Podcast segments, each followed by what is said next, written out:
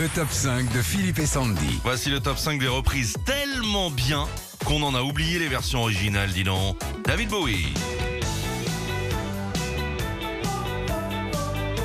quatre-vingt-trois, David Bowie enregistre China Girl en France au château d'Hérouville dans le Val d'Oise, et ce sera un vrai succès partout en Europe, sauf qu'à la base on a tendance à l'oublier. Cette chanson était sortie cinq ans plus tôt en soixante-dix-sept par son copain Iggy Pop.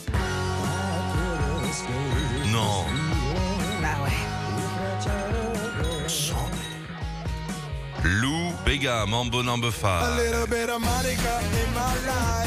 Véritable tube de l'été quatre-vingt-dix-neuf, l'allemand Lou Béga cartonne non. avec Mambo no.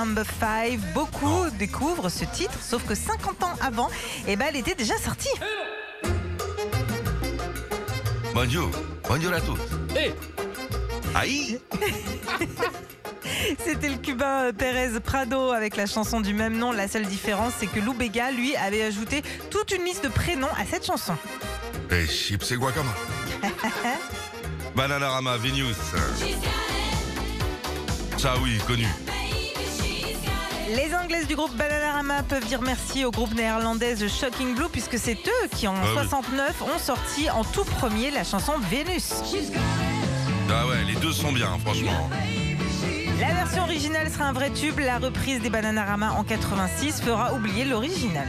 Le top cinq des reprises tellement bien qu'on a oublié les versions originales. Paul Young. Paul Young sort cette chanson en quatre-vingt-cinq. Elle deviendra l'un des plus grands slows de l'année, sauf que cinq ans plus tôt, en quatre-vingts, le duo américain Daryl Hall et John Oates sort déjà cette chanson. Eh ouais. Et on la découvrira après le succès de la version de Paul Young. Elvis alors. Oh, ça c'est une originale ça. Oh, cette chanson d'Elvis est carrément considérée comme l'une des vingt meilleures chansons au monde. Sauf que ce n'est pas la version originale. La toute première version était sortie en cinquante-trois par l'américaine Big Mama Thornton.